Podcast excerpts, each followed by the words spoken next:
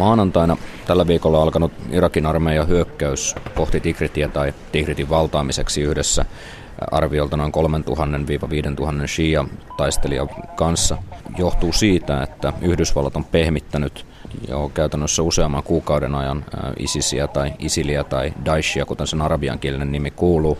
Ja näin ollen Irak hallinnon joukkoineen pyrkii hyödyntämään tätä tilannetta parhaan taitonsa mukaisesti niin Yhdysvaltojen tukemana kuin sitten muunkin liittouman avustuksella.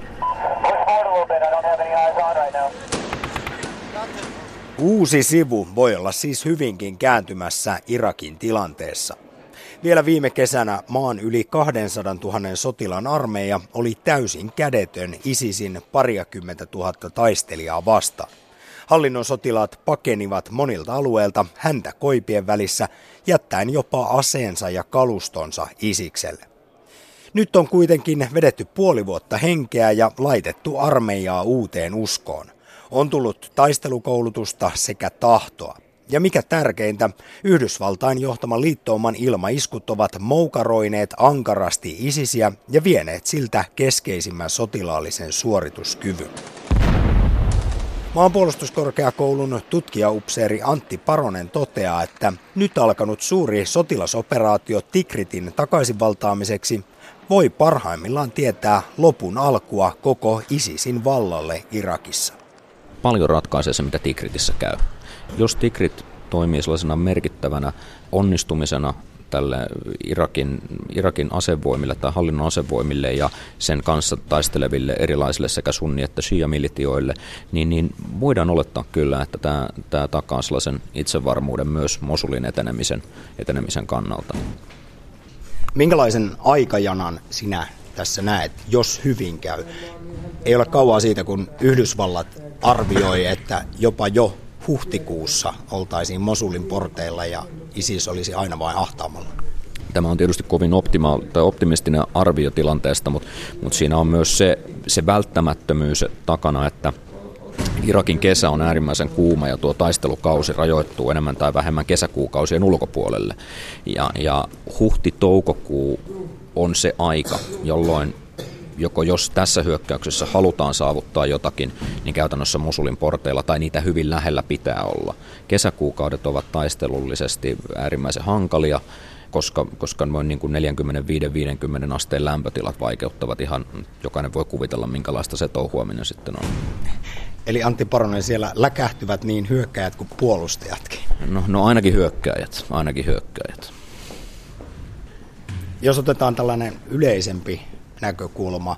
Antti Paronen, kuinka vaikeaa ISIS-taistelijoita, ISIS-järjestöä on kitkeä Irakista ylipäätään? Onko se vuosien työ vai mahdoton tehtävä? Taistelijathan voivat piiloutua sinne kansalaisten sekaan ja jatkaa terroria niin kauan kuin jaksavat. No tuo terrori on juuri se avainsana. Tällainen järjestö tietää, mitä on olla terroristiorganisaatio, se tietää, mitä on olla sissitoimintaa harjoittava joukko. Sillä on hyvin pitkät perinteet mutta ennen 2000-lukua tämä järjestö on syntynyt Afganistanissa ja se tietää, minkälaista on toimia terroristiorganisaationa ja minkälaista on olla hyvin, hyvin ahtaalle ajettu, kuten esimerkiksi vuonna 2007–2008, kun laaja Yhdysvaltojen joukkolisäys Irakissa ajoi silloisen Irakin al-Qaedan eli ISISin edeltäjän hyvin, hyvin ahtaalle ja lähestulkoon tuhosi sen. No nyt sitten tilanne on hieman toinen. Järjestö toki tietysti, mikäli se haluaa säilyä tällaisena enemmän tai vähemmän konventionaalisena toimijana, siis joukkona, jossa on komentajia ja asevoimia ja erilaisia muita tällaisia niin kuin yhteiskunnallisia elementtejä, niin halutessaan säilyä tällaisena ja joutuessaan suuren sotilaallisen paineen kohteeksi, niin heillä on aina mahdollisuus väistää Syyriaan, jonne mitä todennäköisimmin Irakin joukot eivät heitä ainakaan nyt tämänhetkisen tilanteen perusteella tai arvion perusteella vielä seuraa. Olkoonkin, että Syyria on tietysti kovin sekasortoisessa tilassa ja tämä Irakin ja Syyrian välinen raja-alue on vain ja ainoastaan käytännössä symbolinen. Mutta kuten sanottua, mikäli tältä järjestöltä pystytään viemään se sellainen kyky toimia konventionaalisena joukkona, niin he edelleen tietävät, minkälaista on säilyä hengissä ja jatkaa toimintaansa ihan toisenlaisena organisaationa. He ovat siinä valitettavan hyvällä tasolla ja ammattimaisia.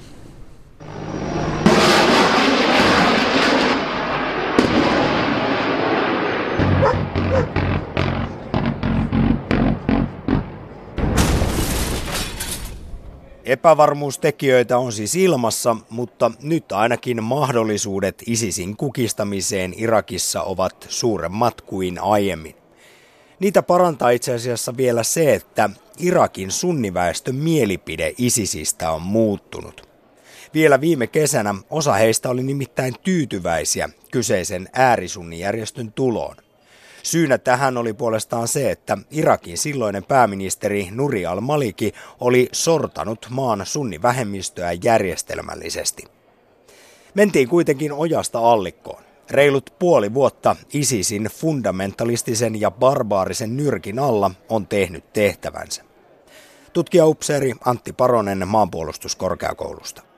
Tässä on käynyt hieman samalla lailla kuin kävi tuossa 2000-luvun alkupuolella tai 2005-2007,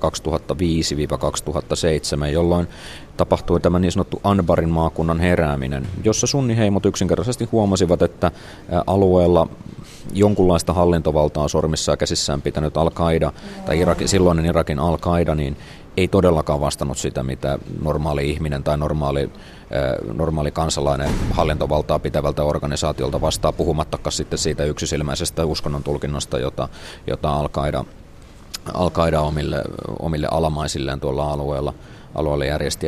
Ja tämä trendi on ollut näkyvissä oikeastaan tuosta syksystä 2014, eli tällaisia pieniä säröjä tässä tällaisessa sunniliittoumassa ja sunnikapinassa tai sunnivallankumouksessa, kuten he tuolta alueelta sitä silloin tällöin näki kutsuvan, niin on ollut myös esillä. Ja kyllä varmaan tämä nyt, mikäli Irakin laillinen asevoima tai hallinnon asevoimat pystyvät hyödyntämään tätä tilannetta, niin ruokkii myös tätä tällaista sunniväestön ISISiä vastaan kääntymistä. Tässä on varmaan suuri merkitys myös Irakin nykyisellä pääministerillä Haider al-Abadilla. Hän on esimerkiksi luvannut armahduksen niille sunnitaistelijoille, ihan tuoreeltaan, niille sunnitaistelijoille, jotka ovat valmiit hylkäämään ISISin. Pitää paikkansa. Tähän on tehty äärimmäisen paljon töitä tämän uuden hallinnon parista, että jonkunlainen tällainen tai edes hyvinkin pinnallinen tällainen kansallinen soputila saataisiin Irakissa aikaan. Tämä sunnien ja shiojen välinen vastakkainasettelu ja jako kantaa tietysti Irakin yhteiskunnallisessa elämässä pidemmänkin korren, mutta juuri tällainen al-qaidalainen tai tässä ajahetkessä isisläinen vastakkainasettelu, ehkä keinotekoinenkin sellainen, niin on korjannut hedelmää Irakissa ja nyt hallinnolla on äärimmäisen iso työ ja ei ole mitenkään niin odottamatonta, että jotain tällaisia armahduslupauksia tai jopa ehkä jotain taloudellisia apupaketteja sunnialueelle olisi myös tulevaisuudessa odotettavissa. Irak ei siis tarvitse ISISiä ollakseen sekasorrossa. Sunnit ja shiiat ovat olleet napit vastakkain hyvin pitkään, kolmas vahva osapuoli ovat puolestaan kurdit. Tämän lisäksi valtapeliä käyvät ja sekoittavat vielä naapurimaat, joilla on kaikilla intressinsä Irakiin. Esimerkiksi Iran on parhaillaan mukana ISISin vastaisessa koalitiossa tukemalla voimakkaasti Irakin shia-joukkoja ja yrittäen tietysti samalla kasvattaa omaa valtaansa maassa. Sisäpoliittisesti Irakissa niin tämä Iranin osallistuminen ja tukeminen tällaista kaikkien yhteistä vihollista vastaan on erittäin merkittävä. Iran on aina käytännössä tuosta 2003-2004 asti pyrkinyt vaikuttamaan merkittävällä tavalla irakilaiseen sisäpolitiikkaan, ja tämä ikään kuin tuo heille sellaisen legitiimin perustan myös saada otetta Irakin shia-enemmistöisestä hallinnosta ja vakiinnuttaa asemaansa myötämielisenä suhtautujana Irakin shia-väestöön. No Antti Paronen, mikä on arvioisi siitä, että kuinka kiinteä yhteys tällä Iranin mukanaololla koalitiossa ja Irakissa on siihen, että Israelin pääministeri Benjamin Netanyahu puhui juuri USA-vierailulla erittäin kovasanaisesti Iranista, kuinka se on uhka koko maailmalle. Oliko tämä vain ihan sattumaa vai liittyykö juuri siihen, mitä tällä viikolla on alkanut Irakissa tapahtua? No kyllä ihan varmasti Netanyahulla on toki tietysti omat sisäpoliittiset syynsä puhua näin. Israelin vaalithan ovat tietysti tulossa ja Netanyahulla tämä on aivan varmasti sellaista sisäpoliittista retoriikkaa, jota tietysti hänen konservatiivienemmistöinen hallintonsa toki on puhunut ja puhuu varmasti jatkossakin.